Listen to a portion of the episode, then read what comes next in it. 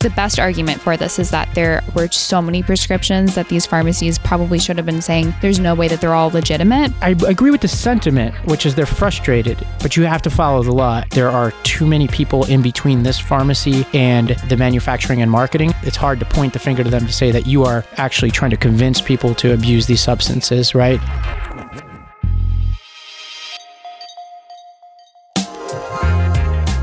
Welcome to The Lost Debate, a show for political eclectics. I'm Ravi Gupta. And I'm Rikki Schlott. We're coming to you from the West Coast in sunny Santa Monica, California. Rikki, how's your trip out west been? It's been good. I've been a hermit with my cat writing my book, so no complaints. What is it like taking a cat cross country? Do you have to check the cat separately, Um, they? yeah, they charge you. Um, she like she comes in the cabin and they charge you $125 each way just to have her where your carry-on would be, which is kind of frustrating. But What's the um, latest with this like emotional support? Yeah, no, that doesn't apply. Like Not you have to. No, it's like I think they also lowered the weight, like under 15 pounds, but she's like five pounds, so she's she's all good. How's how's surfing going out here for You you? know, I'm trying to be as relatable as possible to our audience. so I've been surfing in Malibu, Uh-huh. and uh, it's just a quiet place and really good waves, and it's known to be like a really crowded surf break. But lately, it's Mhm. been at least this week. There's nobody around, I guess, because rich people go somewhere else in August. So it's been pretty chill. It's my first time ever in Malibu, so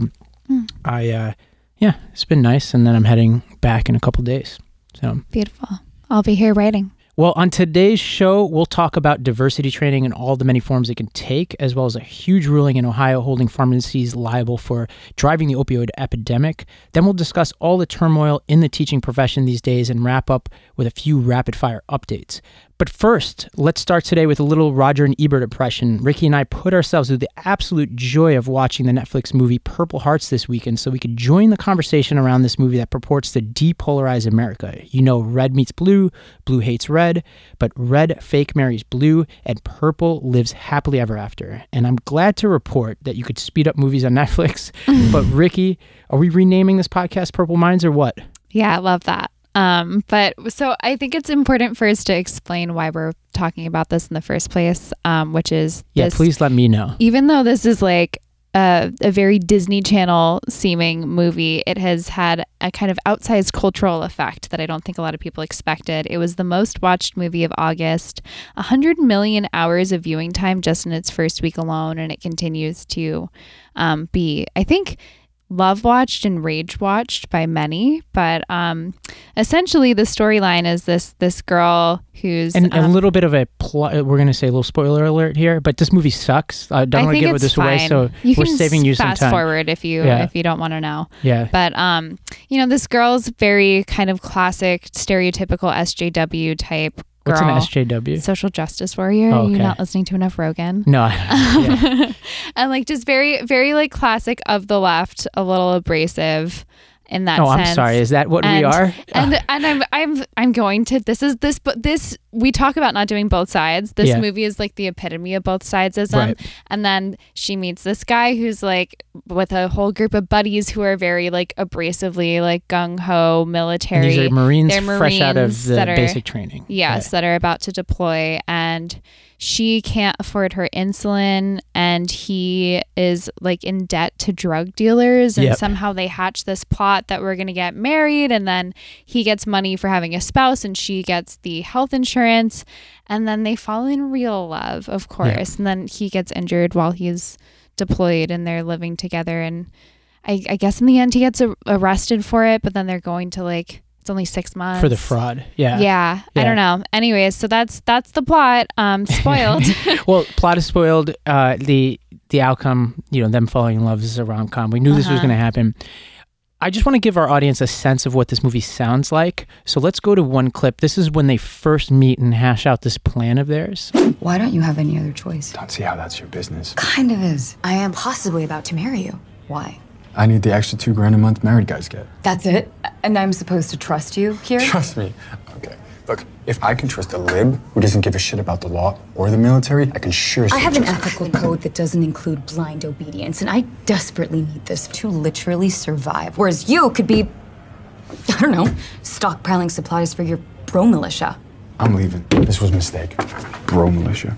Rikki, are we going to give out some Oscars for this one? I think we're gonna pass. Um, I think she's like a former Disney Channel actress, so it kind of it, it follows through in that theme. I mean, the acting's bad. The the, the, The, plot writing is, bad. The is- acting is bad. The plot is bad. I and think the it plot could have been fine. I feel like the, the plot could have been fine if it was executed more gracefully and it wasn't like forcing this narrative of like red and blue so intensely. right. Like I I want to like it. I'm basically their target demographic, maybe a few years ahead of it, but yeah. like gang, you know, yeah. I I want to like it. I I don't know. I, I wanted to like this movie too. I felt the same way about Green Book. Everybody was telling me not to like it, and I liked it. This movie just is, is poorly executed at every possible level. Yeah. I all the dialogue sounds like this. There's there's worse. Like you know, there's a line. What does your tattoo say? Socialism now. I mean, this is like buzzwords, and it's mm-hmm. hard to even place the timing of this because they're deploying to Iraq, and I know that there's still some military activity on the ground in Iraq, but it. it the kind of stuff that they're doing doesn't seem like it would be happening today, but the language they're using like you know she's flying a black lives matter flag a lot of these buzzwords around certain wokeisms and certain right-wing mm-hmm. stereotypes seem to be coming from today. There's a lot of controversy around this movie including the fact that they were coordinating it seems like with the um, the US federal government and the military and the writer of this show admitted that she changed some of the dialogue in response to certain feedback from the military which seems problematic But like we just talked about Top Gun and that stuff happens. Like this was an exchange to film on the like The at the actual base. Camp Pendleton So that's just kind of how it flies if you want to utilize military like property Right. to be to ha- to make a movie. That's just what happens. Well, what's interesting is they didn't flag this next clip we're going to play, which, if I were the military, I'm not sure I'd want a show portraying uh, a Marine, which is what's happening here, saying some of the things that happen in this scene. So n- let's fast Uh-huh. forward. This is after the two have married, right? And Yeah. he's about to deploy, and they're having dinner with the spouses of all the Marines in his unit. Mm-hmm. And one of the Marines uh, says something quite offensive, and she reacts to it. Come on, get him up. I'd like to make another toast. This one is to life, love, and hunting down some goddamn Arabs, baby! Woo! Really? Oh boy. Yeah. You got a problem with that? Yeah, you. It's just Arab is an ethnicity, and you're making it sound like you're hunting down everyone of a certain ethnicity, which sounds kind of problematic. Yeah, Cassie, he gets it. He's just stirring the pot. Thank you for the sensitivity training, all right? I'm out here serving my country. What are you doing exactly? I don't know. Apparently, I'm telling a Marine he shouldn't be hunting down Arabs. Okay, no, no, no, no, no. no. And what exactly would you like us to do, huh? Go over there and teach them pronouns?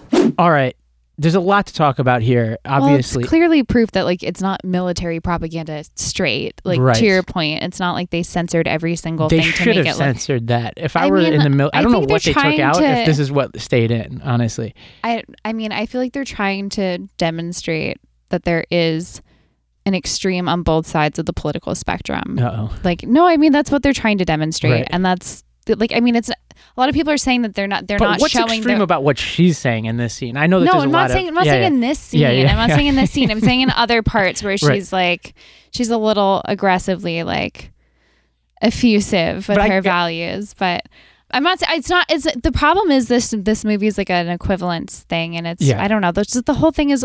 It could have been done way better if it wasn't trying to like balance the scales constantly. Right. And I think that's where I come down on this. I think the takeaway for me in this film is that people really hated this for a particular reason, and I kind of wish it delivered because the people who hate it often are people who I want to kind of push to see past some of their divisions and actually come together and have common ground. Mm-hmm. And I just wish this movie did it better. You know, Yeah. like Green Book, I actually think it was a well executed film.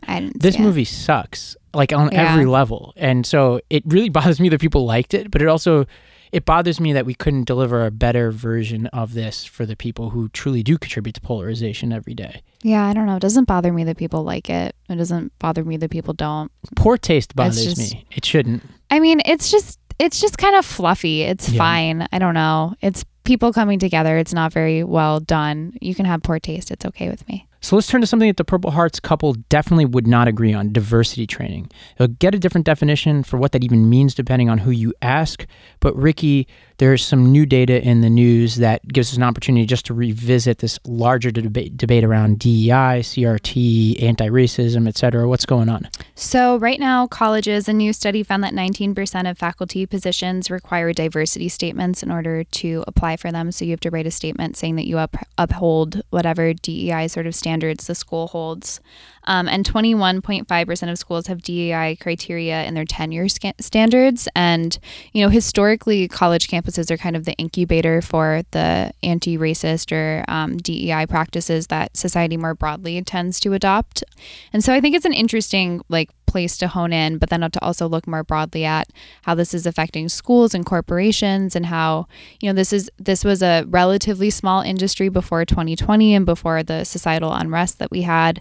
And now it's boomed into a billion dollar industry and there's a lot of money, there's a lot of demand. There's some people that are doing it well, there's some people who aren't. And I think that it's an important time to kind of have a conversation about what does this actually mean? Why is CRT part of the conversation? Is that even a thing in Yeah. schools and all these like culture war debates and actually talk about the the training and the stuff at hand, which is very disparate and very wide ranging. Yeah, and and what we'll try to do is talk about some of these terms that are being thrown around and try to explain to the best of our knowledge what they originally meant versus how people are using the terms today and we'll try to situate different approaches both within the university setting and K to 12 in each of these sort of terms or the continuum of different types of trainings that can exist.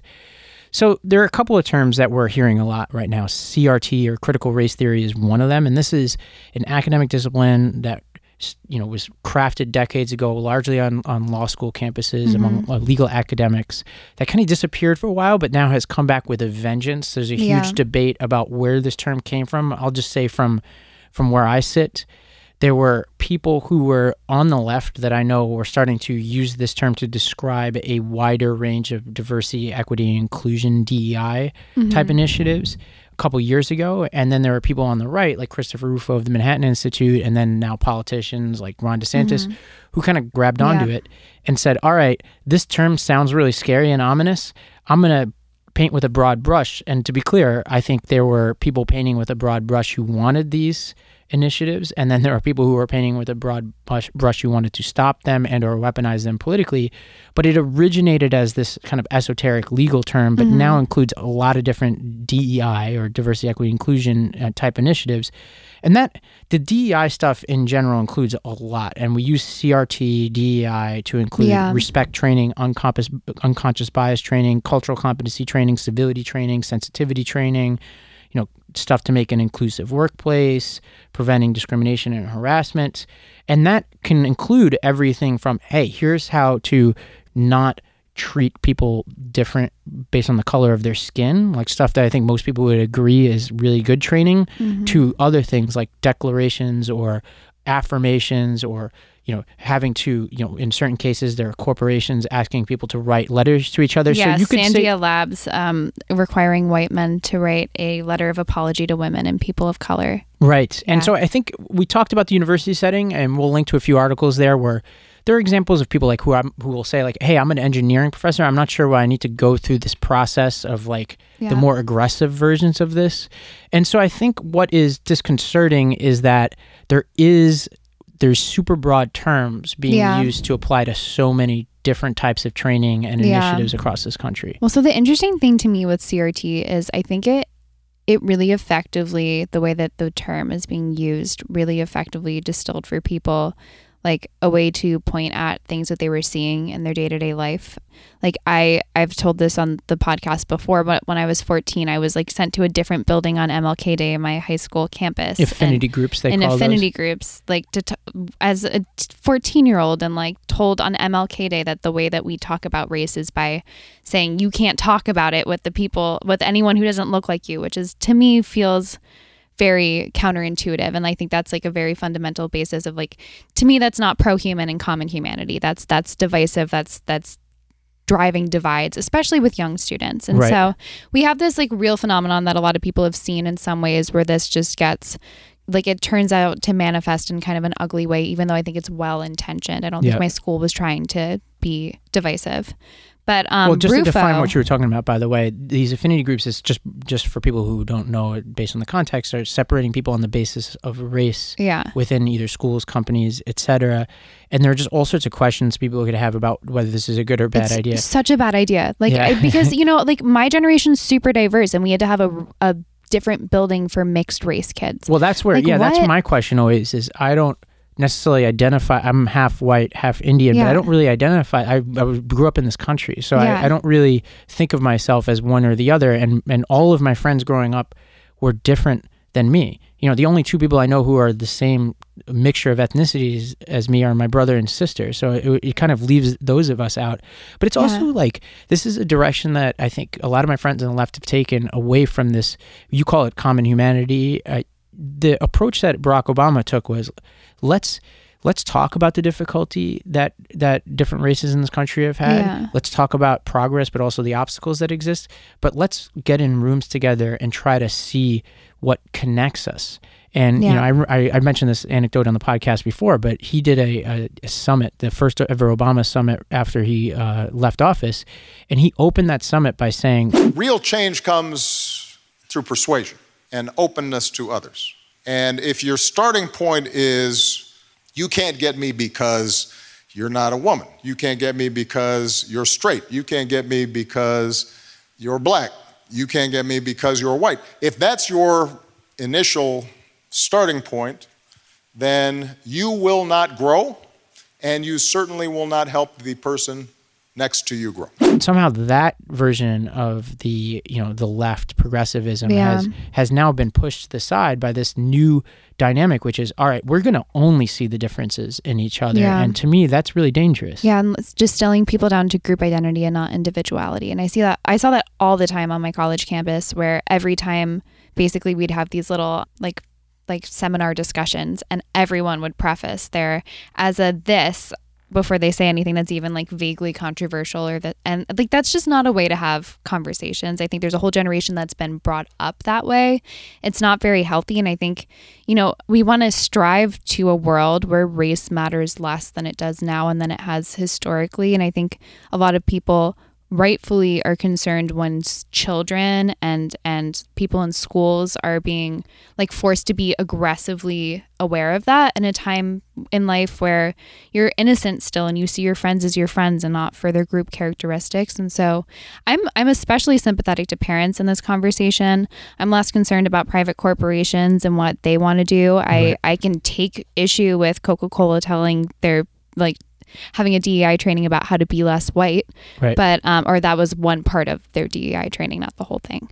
But um, I think the government and doing it in in governmental entities concerns me, and schools doing it concerns me. Colleges, I will openly criticize, but you know they're free to do that. It, Um, yeah and i would imagine you'd make a distinction between a private and a public yeah college i think well and especially with public colleges there have been some instances where like it's compelled speech where you have to affirm principles or you have to say like this is the correct thing in Right. training sessions FIRE has defended people who um like i think there was an example of a, a girl who was uh training to be a ta and she had to accept like propositions that she felt were debatable and not necessarily like written in stone in order to get employment through her university. So there's examples of that. There is the private pu- public distinction, but it also doesn't mean that the private sphere is immune from criticism. But I think like the conversation becomes of course we need to make sure that people can interact with one another in a collegiate way and like be coworkers and not actively discriminate against each other. Like I think we can pretty much all agree on that aside from a very small minority of people. And I think there comes a point where is it really your employer's job to be saying like here's your implicit bias and this is how you unlearn it or is it about explicit bias and like people actually doing something and like making sure that people like I don't know just what is the role of an employer here is my question. Well, I think, like- there's some level of tribalism that's just ingrained in being a human being and a healthy society teaches you how not to act on it, but I think like going through these implicit bias trainings and like pointing their finger Yeah. at people like I don't I you- don't see that as being effective. But you said a healthy society teaches people how not to act on it. But society is universities, just K to twelve institutions, is corporations. Now, I don't want them, you know, doing what California did, which is they had third graders who were this is what they the language they used deconstructed their racial identities and ranked themselves according to their quote power and privilege in schools. And they told students that they live in a dominant culture of white middle class cisgender educated able-bodied christian english speakers. Now that seems excessive for third graders. Somewhere between that and say like looking like you know using actually evidence-based research to say hey like Ian Ayres, for example, my law school professor did a study of just people going to buy cars and how in Chicago he looked at I think some you know huge amount of car dealerships and showed that you know black buyers when they go to buy a car versus white buyers, the black buyers are discriminated against. They get a higher price. They're treated differently than the white buyers. And that goes all the way up to, say, who becomes a United States Senator, who becomes President of the United States, who are the CEOs of Fortune 500 companies. Like this is playing out every day. I think it, you know, it affects how you walk down the street and how you view somebody. Well, I don't, you know, but I don't think that's like what we're debating. I think the question then becomes, what do we do about it? And is it a corporation and an HR like or a DEI consultant who I don't know what the credentialism is to really be that any at this point. Yeah. Like like wh- like what do we do about it? Is it just about like cultivating values as a society and and cultivating like a pro-human sort of value or is it about like making people take tests to see how how implicitly biased they are? And there's a there's there's very few studies about whether or not DEI is effective. And I think that is something that we should be asking ourselves before we put kids through it, before we put government officials through it, like, and we we um, kind of put the stamp of approval like in the public sense on it i think that's concerning but well one study did find that unconscious bias training causes people to like relinquish their responsibility because they feel that they're not racist. They're not act they're not going around being racist to people in their day-to-day lives. They have some sort of implicit bias and they're like oh well i guess i can't do anything about that. And Right. i think that's i think that's kind of like the end point of this. And a lot of a lot of people I think feel like these sort of training sessions are preachy and then they start like in in like they just kind of are allergic to it. Where Right. whereas I think that there's like a minimal common humanity approach that's being taken by some people in this movement. I think there's a demand for it. Like Chloe Valdary, who I interviewed for the New York Post, she has a training program called The Theory of Enchantment, and there's been she she manages to frame it in a way that's not divisive. It's more like self-oriented and not like grouping people apart. And uh, you Yeah. know, it's it, there's just different models of it. And I think that we're at a very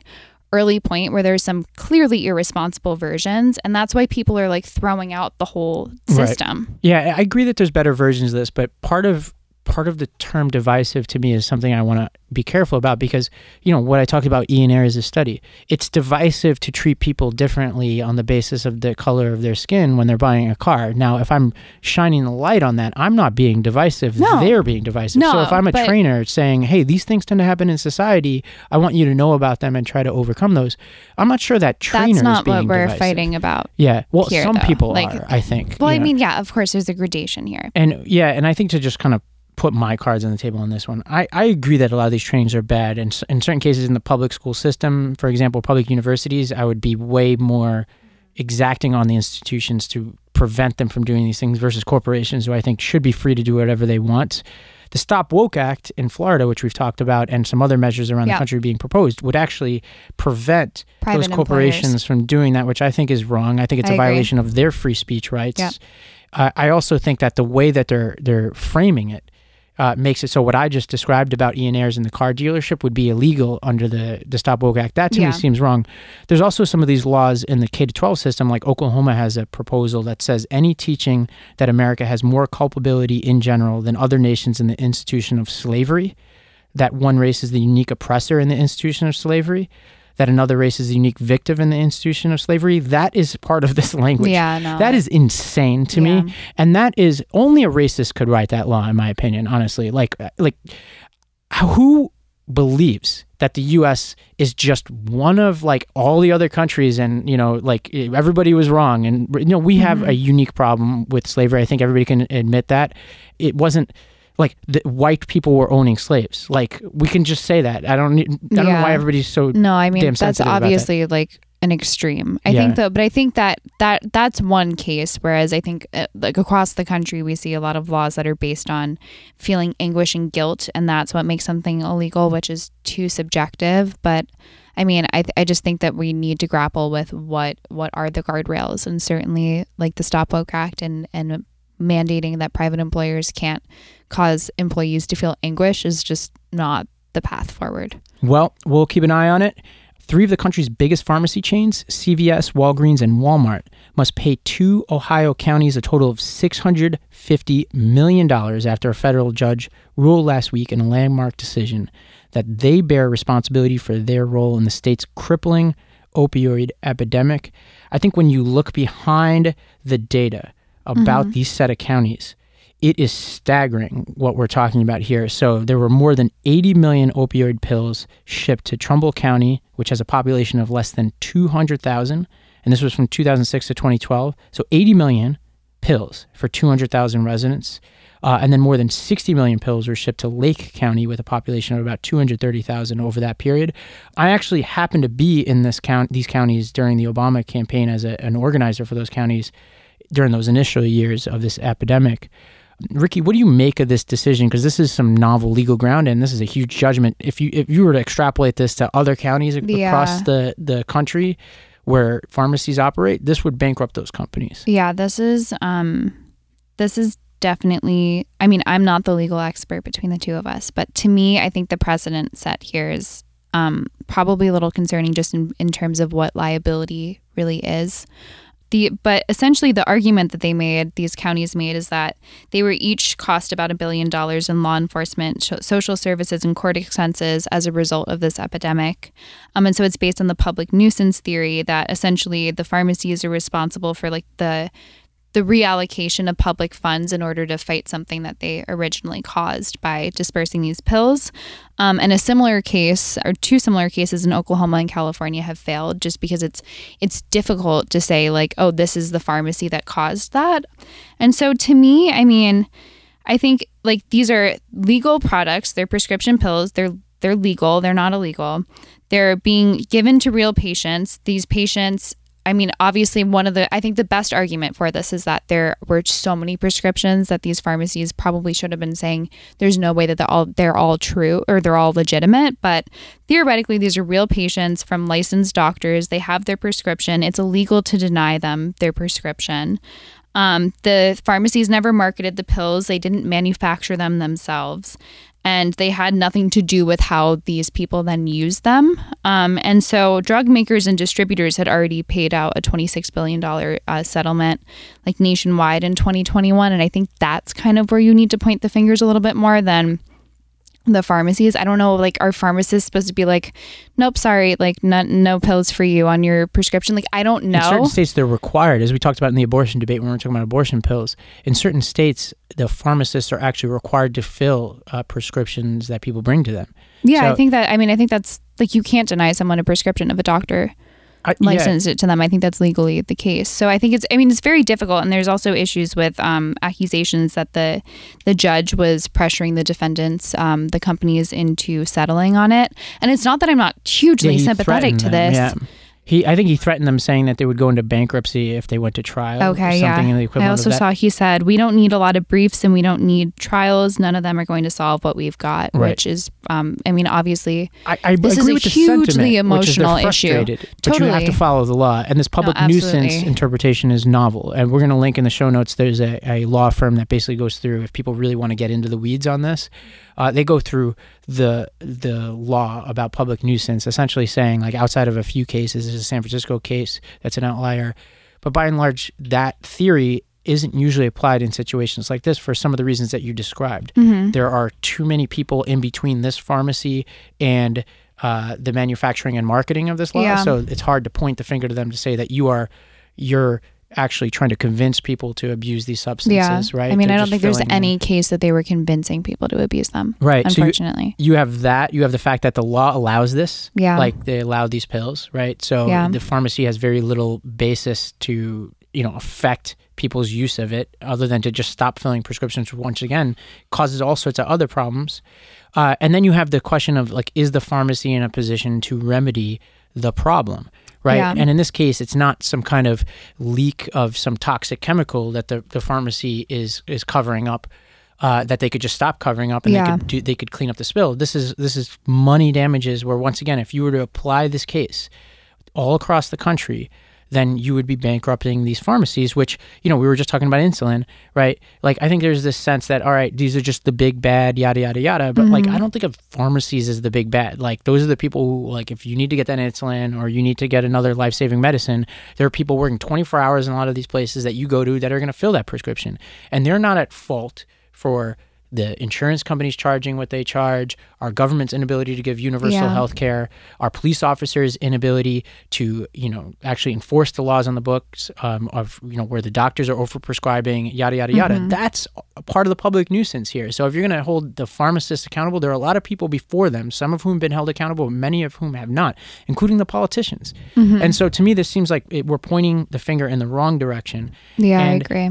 and I think this is, you know, this is part of the evolving opioid epidemic that we have right now. There's uh, a great Nature magazine article that we'll uh, link to, which talks about the three waves of the opioid epidemic. And if you're, you know, anywhere near my age, you've you've seen the different phases of this now, and now this accountability. Uh, you know, I would say we're now in the accountability wave, which would be like the fourth wave, mm-hmm. which I think in, in large part is good, but I think there's going to be some overreach here. Yeah, definitely. And this is none of this is to undermine the like human cost here. I have a brother that runs a, a treatment facility out in Ohio and he's seen like just how devastating this is. But I think the legal precedent is something that we need to be very careful with. And I, I mean, this just can't be extrapolated on a national level. Yeah, and and uh, my prediction here is that this will be appealed. They won't settle because the settlement prevents them from appealing this. I think they appeal it, and I think based on what I've seen, and we'll link to a Wall Street Journal. I'm not a big Wall Street Journal editorial board uh, fan, but I think they actually wrote a pretty damning op-ed just about the judge's impropriety here. And I think I'll just end by describing these three waves because I personally have been affected by this too. There was the first wave of the opioid epidemic, which began with uh, prescribing opioids in the 90s, including Oxycontin. Uh, I had a bunch of friends die and a lot of lives being destroyed in Staten Island. We were like right in the middle of the beginning of this, and a lot of my friends from high school were affected by it. The second wave, which began in 2010, that's when we started to see overdoses from heroin because Yeah. there was a crackdown on those original uh, opioids that were being used and, and they were being replaced by uh, heroin. And then starting around 2013, we started to see fentanyl.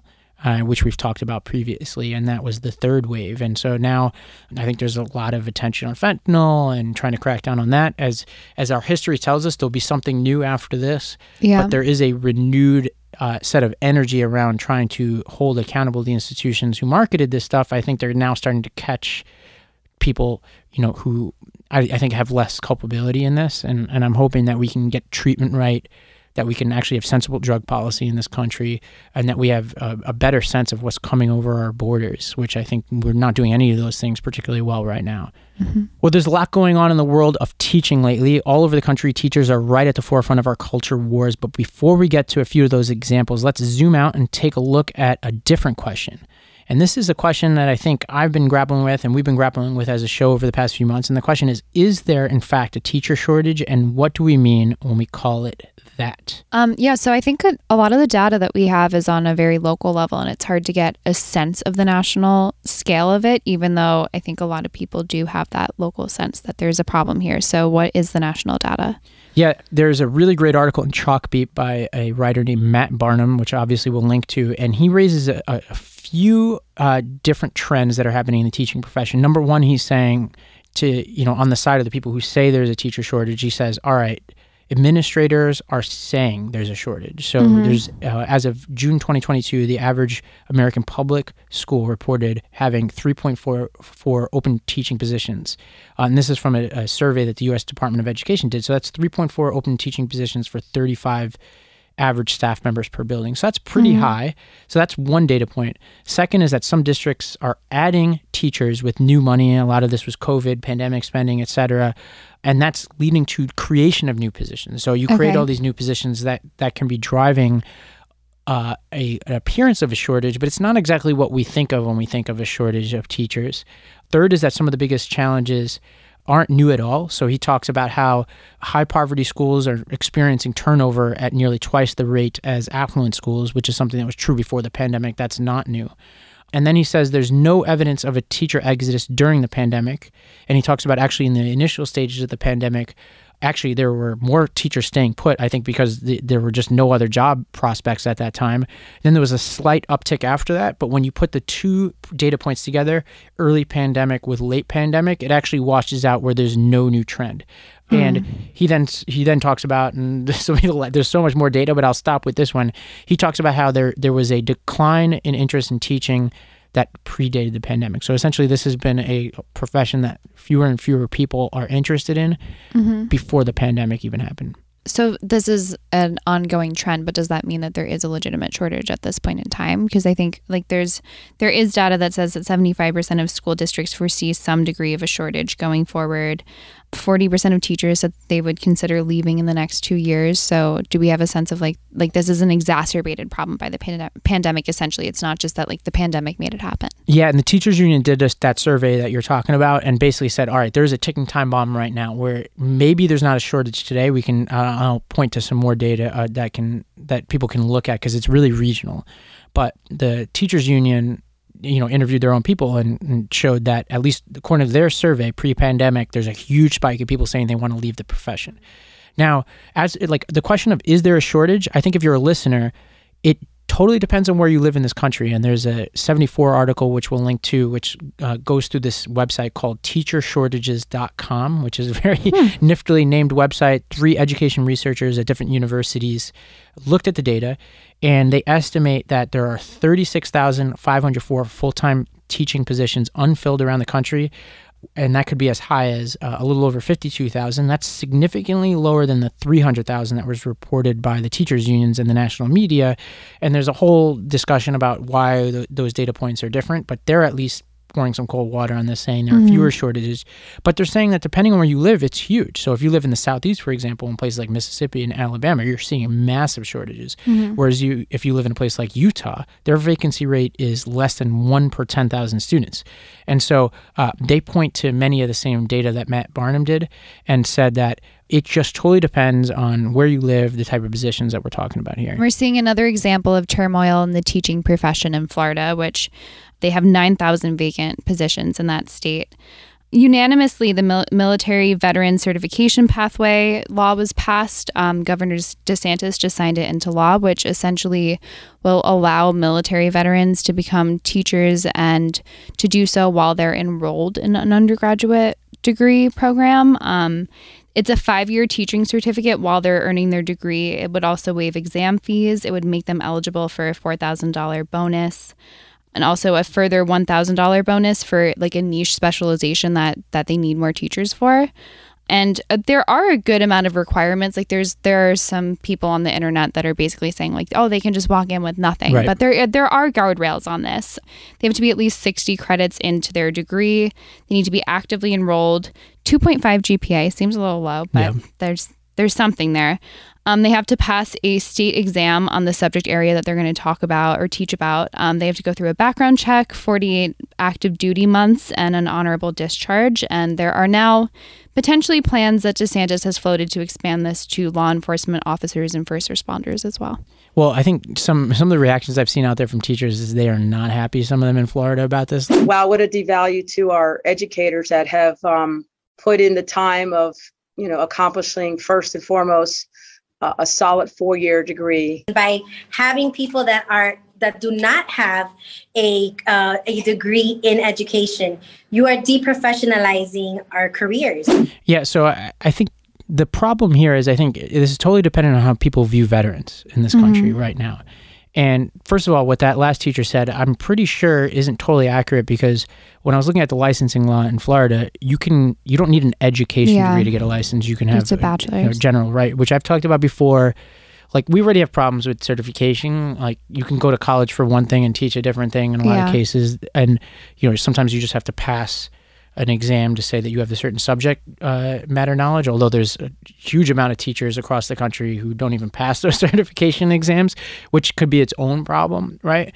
But I think in this case, I think that being, you know, serving in our military is a really important experience. It teaches you a lot. I I think it reflects a certain amount of discipline and professionalism. And to me, like that set of experiences is probably more valuable to me than say an Ivy League, you know, English lit graduate, you know, teaching Yeah. students. Like I actually think that veteran could probably have a, a lot more, you know, gravitas with students, life experience to make them reliable. You know, they'll be more punctual potentially. they can mm. relate to students more. And so I don't know. What do you think? Yeah, I mean, I think we just like a I would say a couple months ago we were talking about a different state that was Arizona, allowing yeah. yeah, Arizona It allowing wasn't military though. No, but Yeah. just uh, well, it could have been theoretically Right. too, though. Yeah. Like it, it was just a broader law that was allowing people to go through their education while they're also teaching, or at least like kind of apprenticing to teach. right. And to me, like I'm all for that, especially in the what they have going on there with nine thousand shortages right now. Like Right. it, they they need to do something about it. I I think it's getting blown out of proportion a little bit, People, but I think, yeah, are seeing red because they and also see him. and also like are are do we really think that there are going to be like millions of mi- military veterans that are now like banging down the doors of the teaching certification office to like become teachers i think this is probably going to be relatively few people but i think it's a good system theoretically because one of the other major problems that we have as a society is having veterans who come back from service don't and then anything for them to we do. we we're Yeah. just like okay bye like Right. do your do your Well, thing yeah, my brother, when you know he got back from Afghanistan, he became a federal corrections officer, which he, you know is a job he loves and, and is a good fit for him. But why, like, why are we only opening up a certain amount of jobs to those people? Like, first of Yeah. all, federal corrections officer is a very difficult job, a very dangerous job, and requires really smart, astute people who are quick on their feet. And you know, to me, I would say that's also true of teaching, where Yeah. You know you've got to be somebody who can take a group of 30 kids and uh, get them to focus on their learning inspire them etc you have to be good with time you have to be good with planning all these Yeah. types of things are things that i could imagine a veteran doing really well and there are other hoops they have to jump through i would actually make this even more permissive i would Yeah. i would i would even you know the, the 2.5 The gpa thing bothers me but I the think other like three would have been fine. I would have been okay with Yeah. three. I'll just say this like rolling up all the teacher stuff. In the background here is there are a lot of states in this country, Arizona is one of them, that just don't pay their teachers enough. They don't Mhm. respect their teachers enough. I think there is a bipartisan um, commitment to create as much bureaucracy as possible for teachers right now. And I think that's pissing them off too. And so I think what we need to do is let teachers teach as much as possible. I still believe in things like standards and you know curriculum standards and, Mhm. and standardized testing and all of that. But I would I would want to make their lives as easy as possible outside of that. Pay them more, reward the better teachers. Mhm. Uh, don't fire people based on on last in first out, and Yep. you know, and then you you do those things. I think hopefully you can you know help remedy this shortage. And, and you know this this veterans thing is totally fine with me. it's interesting to see in different areas of the country um, people responding to the opposite problem in quite a, an interesting set of ways, including in Minneapolis, where they think that they're going to have layoffs based on a budget cut in their teaching staff um, coming soon. And there's a new provision that's be, uh, set to begin in spring 2023 when that budget cut is set to take place, where layoffs would essentially no longer be based on seniority um, and would instead be uh, based on seniority unless somebody that would be getting fired is of a racial group that's underrepresented. So essentially, there's a racial preference being introduced into the way that they lay people off. And it was it's been touted as a seniority disrupting policy. There is a lot of like um, controversy over whether just being there for a long time makes you a better employee than someone young. But I think that this has become a very um, interesting cultural debate because there is the racial element to it as well. Um, and, And, just to be clear policy, about what you're saying, sorry, uh, the teaching and, and based on the trends in, in, in Minneapolis, Yeah. that would mean that a white teacher would be laid off. Before, So seniority is the first way that they do it. That's the standard. But if somebody who's going to be laid off is of an underrepresented group, then it would kick to the next person who isn't. Got it. So, So- and, and black teachers are underrepresented in the teaching force in, in Minneapolis. So that would mean that they would be they would keep their job, and then the next person who has maybe greater Yes. seniority So- who is white would uh, lose their job. theoretically, if that sort of situation shakes out, yeah, that would be the policy. Um, and, and so this is after a two week standoff between the teachers union and the uh, public school system. This is an agreement that they came to that also established other anti racist and anti bias provisions. And the basis, like there is statistical, like a statistical basis here where 18% of teachers are people of color versus 62% of the students that they teach. And in 2020 to 2021, 23% of layoffs were um, black and brown teachers who made up just 18% of the workforce.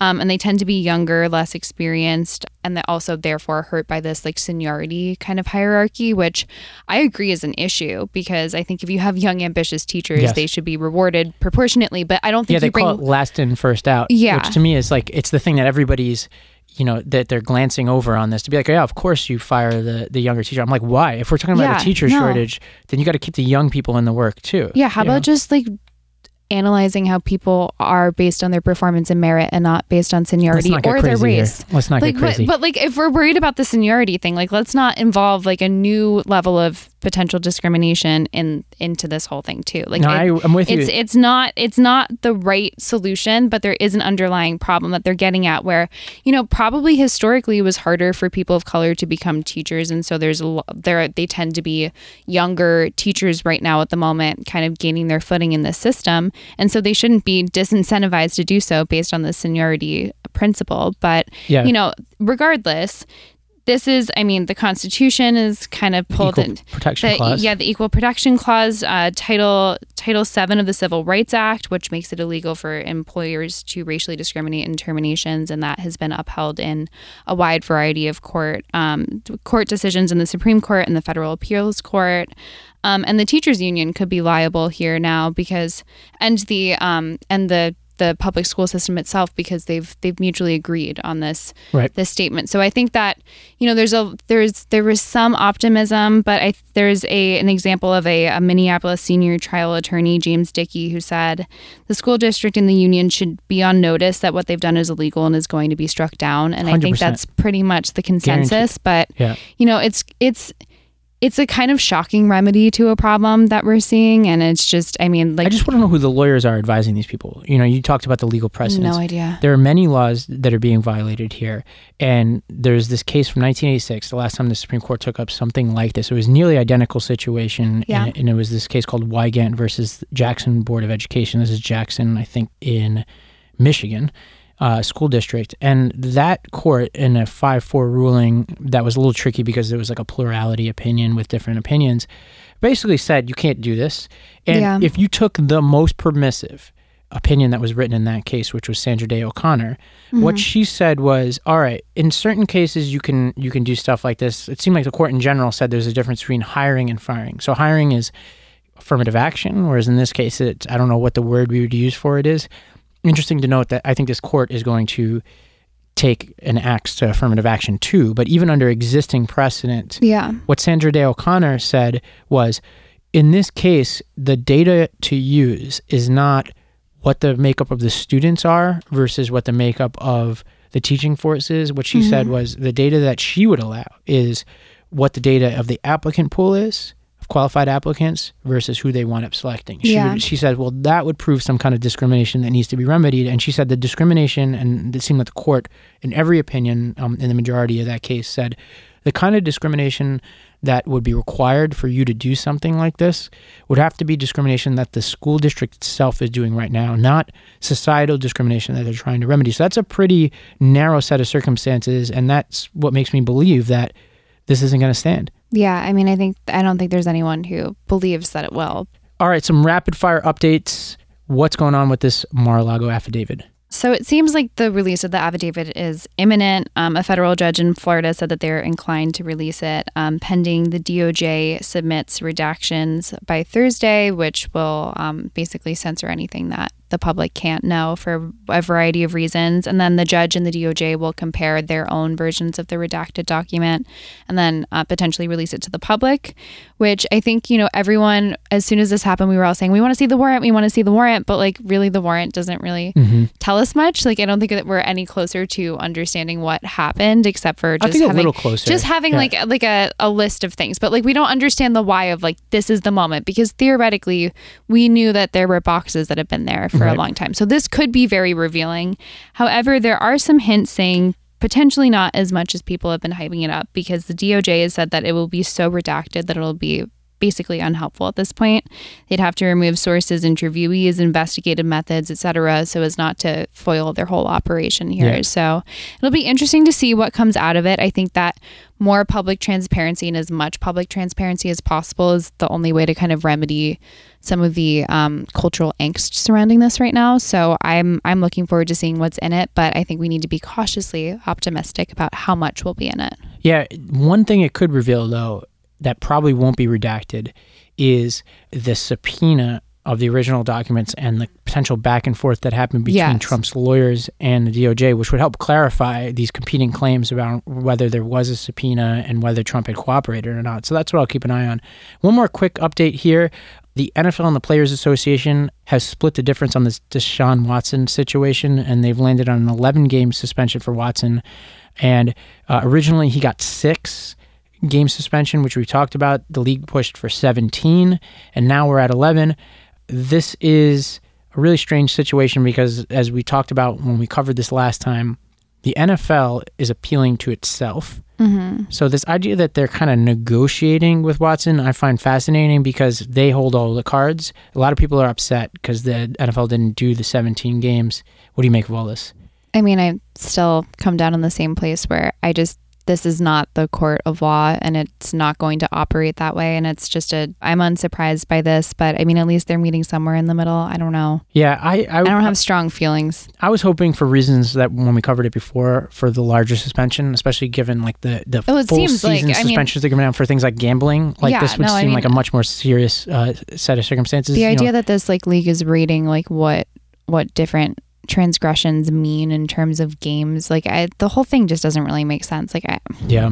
I don't know. It's a legal issue. It's not even. I don't. Um, well, I think that's all we've got, Rikki. Uh, for our listeners and our people watching on YouTube, make sure to give us that five star rating, click the like button, let us know what you love about the show, and we'll be back here Thursday um, with another show.